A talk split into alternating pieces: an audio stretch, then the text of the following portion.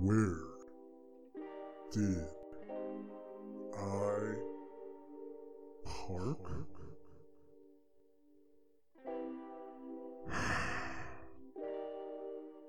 Where did I park?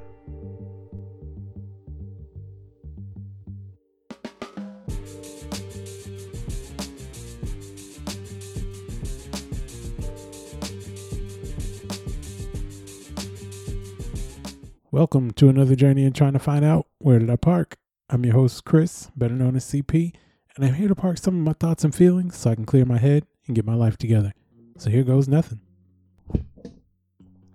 Here goes everything, really. I dropped the mic. but anyways, man, um of course, thank you everybody for continuing to rock with me. Thank you for parking once again in the parking lot. If you can find where you're at, uh, make sure you remember. Uh, personally, sorry I'm late. Sorry it's been a minute. Not because I was super busy, even though I was, but I don't know. Work is one of those things when they actually want me to do stuff, I got to do it. So I've just been busy. But also, um, even when I had planned to get on here, I was uh, too busy getting tatted. Of course, not uh, on my body, but but I have been reading TATed by Ron. If you guys recall episode 54, I think, with Ron Gay, aka Fats uh, when we were talking about the running challenges, uh, he went ahead and wrote a book called TATed by Ron, and it's uh, tips, advice, and thoughts. And uh, it's just a nice book of a collection of different, really, tips, advice, and thoughts. Um, just from him, uh, he did a pretty good job. I'd hate to admit it. Don't tell him I said it.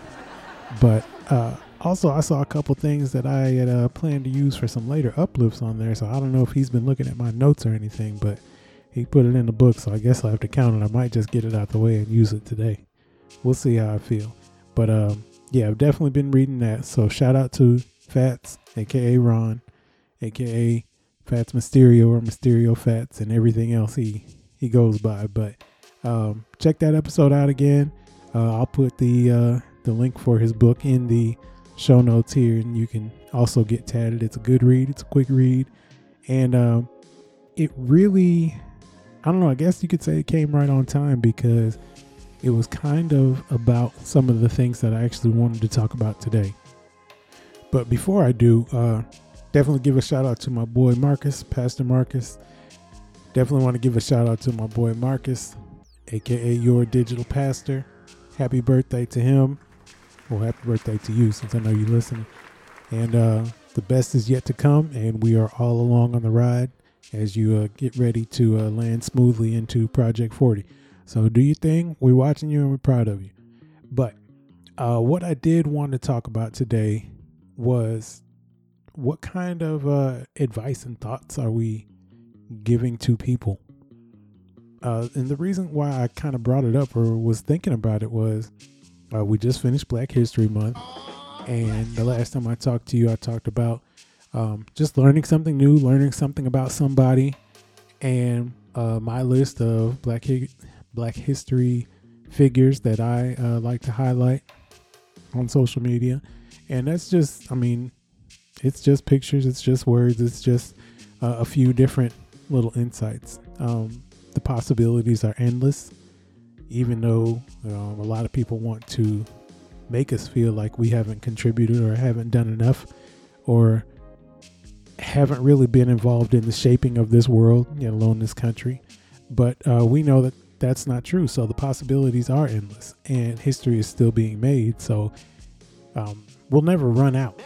So it's not like I covered everybody or can cover everything. And you can't get through um, 28 people and think that you got it all made. Just like you can't put one or two paragraphs in a history book and think that you've covered it. So, so having said all that, do you ever feel like you're in a, a weird spot where you're trying to teach people, whether it's your kids, your friends, your family, um, especially your kids, uh, about something that you know a decent amount about and they don't? Do you feel responsible? Do you have a responsibility to uh, uplift them in that way? And how do you do it?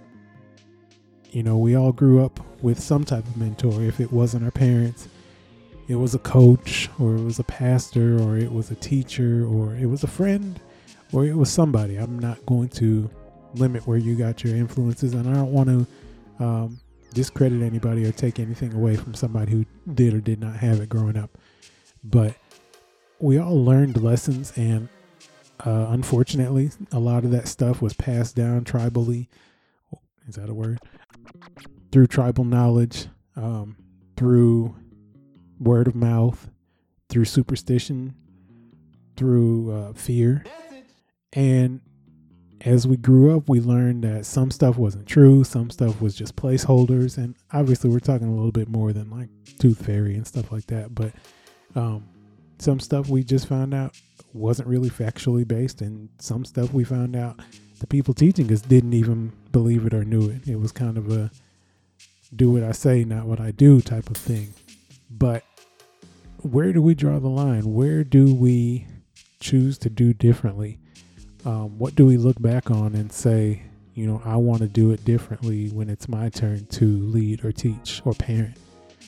Maybe it's a traumatic experience. Uh, obviously, if you grew up in some tough times, you don't want to pass those tough times on, or you don't want to pass those tough ideals on, um, whether it's financially or whether it's um, through different sources of education or just things that can um, expand from a butterfly effect of sorts. And so our goal is always to um, be better and do better for those that come behind us. Well, it should.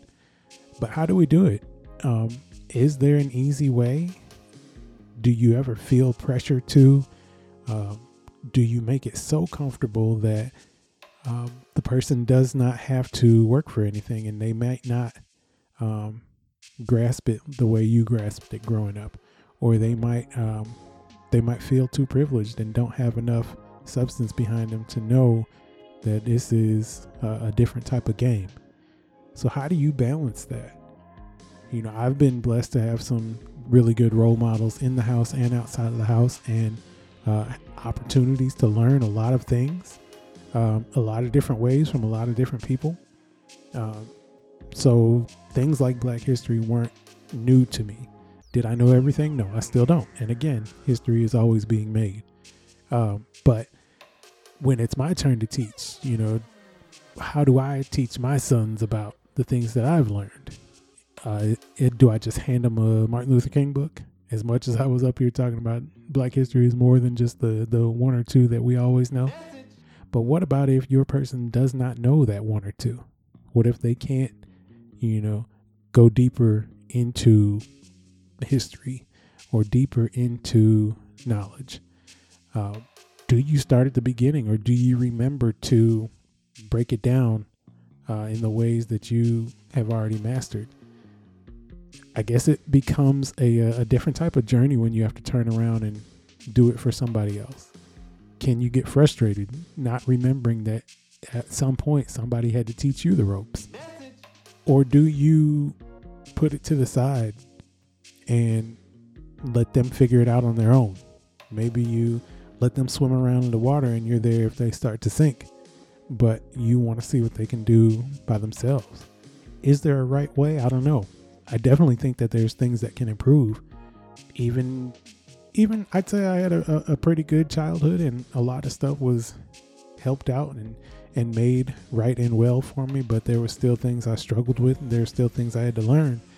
And I'm not going to necessarily point fingers or, or say I was wronged, but some of the conversations that I had with my parents, specifically my dad, just, you know, in father son conversations, they kind of came in hindsight or a reaction to something that happened.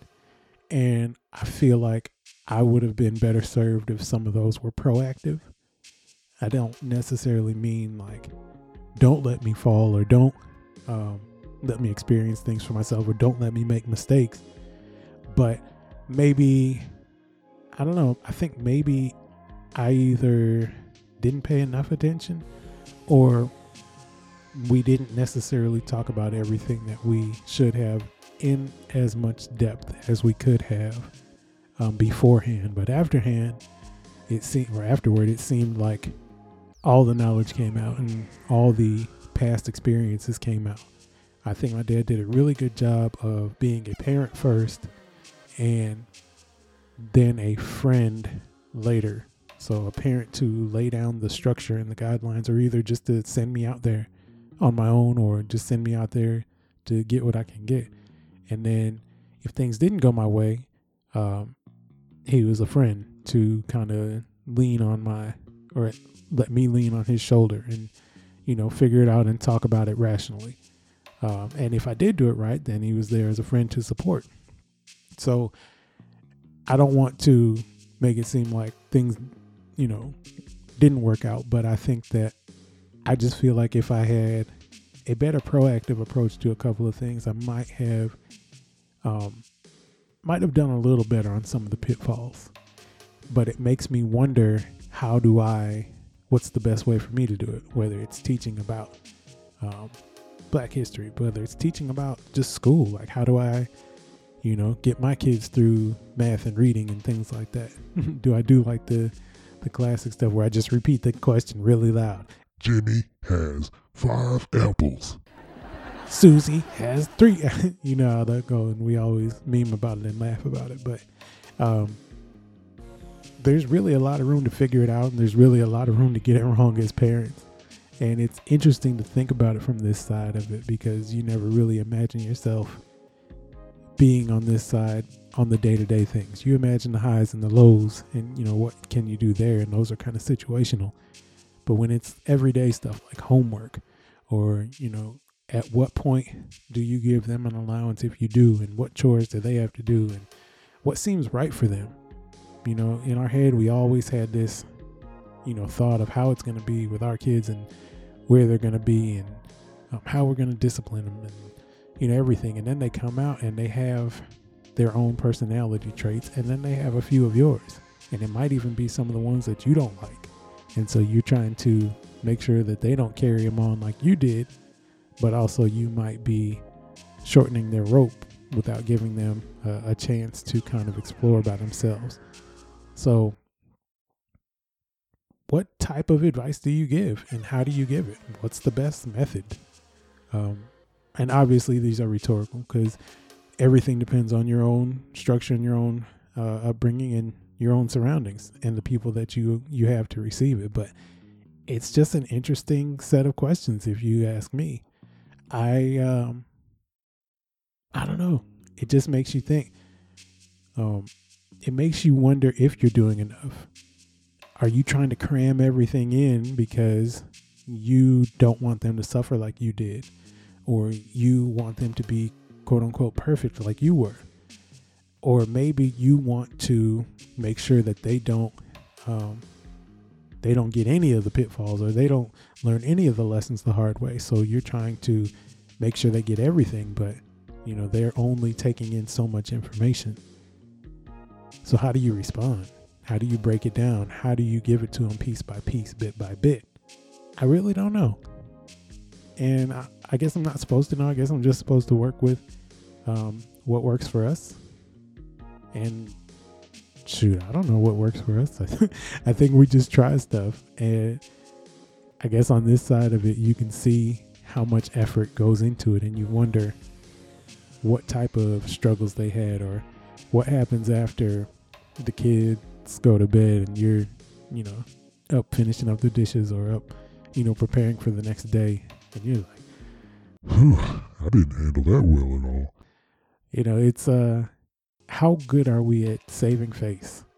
How good are we at keeping our cape on and being the superhero we need to be um, until, you know, day breaks again and we're back being Clark Kent or Bruce Wayne or maybe not Bruce Wayne. He, he had some toxic traits, even though he had a lot of money. But whatever, you get what I'm saying. Um, what do we do then? Like, do you ever stop and just think about the lessons that you want to teach versus the lessons that you are teaching? Um, are you reading and responding to your kids or to your mentees or to whoever you're you're speaking with to their outputs? Are you understanding what they're saying? Are they getting everything back that you're giving them? And if not, um, how big is the gap? And is it a gap worth checking into? I don't know. These are just thoughts of, that have been on my mind, um, especially with Black History Month ending, because you know I want to make sure my kids are strong minded and, and understand that they don't have to do it the way that it was done before them, and also if they think they're struggling now, there's been a lot of struggles in the past that that they didn't have to deal with, and some of them, if not all of them, um, were unfair. But can you cram, you know, your 20, 30, 40, 50, 60 years of experience and knowledge into their 5, 10, 15, 20 year old mind? I don't know. I don't think so. And I think as more as more knowledgeable and as more willing to kind of break some of the cycles as my peer group is and just my generation is and even you know as the generations get younger i think they're doing uh, even more remarkable jobs and, and saying no to the standard things that you have to do. How do you break it down to keep somebody motivated enough to come back or keep somebody motivated enough to try how do you explain that everything isn't perfect, but also it's worth going for, it's worth doing?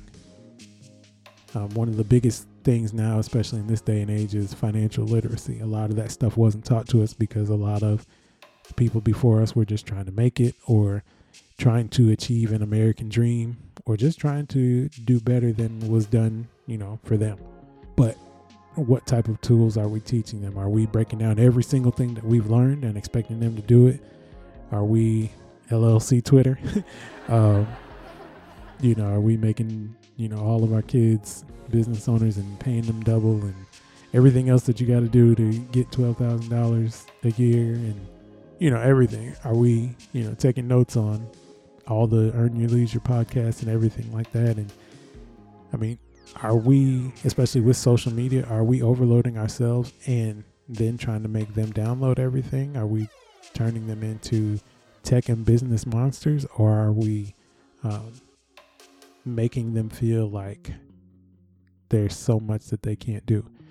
I think that there's a fine line, and I think as long as we can encourage them to not be afraid to take some of the risk that the people around us or the people doing better than us uh, do, then I think that's a pretty good start. Um, as long as we're willing to learn and willing to try, I think that um, as long as we create an environment where people can be coachable, we can do our best job to coach them. And we can coach through experience, through understanding. Uh, we can coach through saying, I don't know. We can coach through saying, I spent a lot of time not doing it right or not being happy um, with what I wanted to do. I don't want that same thing to happen to you, no matter where you're at and what you're doing. I support you. So I think there's ways to get through this and around it, but but I think it's up to us to to find the right way to reach each person. Everybody learns differently. Everybody understands and everybody's got different skill sets. So as long as we can align what we know with what they're capable of doing, which is darn near everything, then I think there's room to answer all these questions. And I don't think you have to have a full blown answer with um, 20 point plan on how to get there, but I do think you have to let the people that you're influencing know that the world is theirs. And if you can do that, I think when you look at the answers to these questions, you can look at them favorably and say that you've done a good job.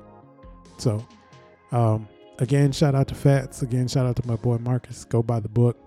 Um, really right on time just because sometimes you got to step back and think about, you know, what type of influence you're providing and are the things that you say and are teaching matching up with the things that you want to say and teach and that you think that you uh, should be teaching. So um, definitely thought it was a, a good time to break that out and uh, just share some of my thoughts and figure out where all these uh, ideas are going to park from.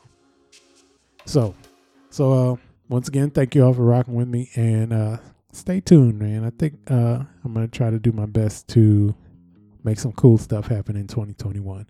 So, uh, without further ado, you know what comes next. Let's get to some uplift.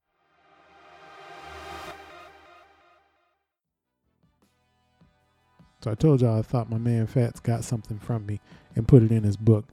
Um, so if you can find it in there, I'm gonna take credit for it, even though he might beg to differ. But in thinking about the advice that you're giving people and the the tricks of the trade that you've learned growing up and what you want to pass down to others, be very careful of the advice to stay in your lane. Um, I think that there's a time and place for it. I think that um, when you want somebody to stay in their lane, you're trying to look out for their best interest because you either don't believe that there's much safety outside of that, whether it's um, they don't know what they're doing, or you feel like they're not capable of handling what's around them. So I think that there's some measure of safety about that. But also, I think that there's a lot of intimidation and fear that wants to keep people stuck um, just because it's safer. And whether that's because you messed up or you went outside of your lane and it didn't work for you and you don't want that for them, or you um, you really just don't believe in what they're doing or you think you're doing the best job for them, but you may be protecting them too much. Um, reevaluate what that lane is and reevaluate how you move about these lanes. You know, nobody stays in the same lane on the road anyway. You've got to get to dis- different destinations, and whether you need to get there fast, hopefully not too fast, uh, whether you need to get there um, before somebody else, or whether you need to get there safely. Um, if you've got precious cargo, uh, everybody has to make a lane change every now and again. So don't be too afraid to uh, alter your course, or at least just alter your view. Maybe there's something obstructing you from your goal, and if you stay behind it, thinking that you're playing it safe, you're going to miss it. And it's going to be a lot harder to uh, turn around because then you're going to have to knock some things over just to get to a spot where you can pivot and restructure. So be very careful about staying in your lane, but make sure that you're aware of your surroundings so that you know when you need to change and what you need to do to accelerate and get to uh, your destination a little bit better. Life comes at you fast. I'm just trying to keep up with yesterday. But I'll be back soon to unload some more of the good, bad, and ugly. I hope you'll join me again. Because once I get done getting tatted, I'm definitely going to need some help trying to find out where did I park, park, park, park.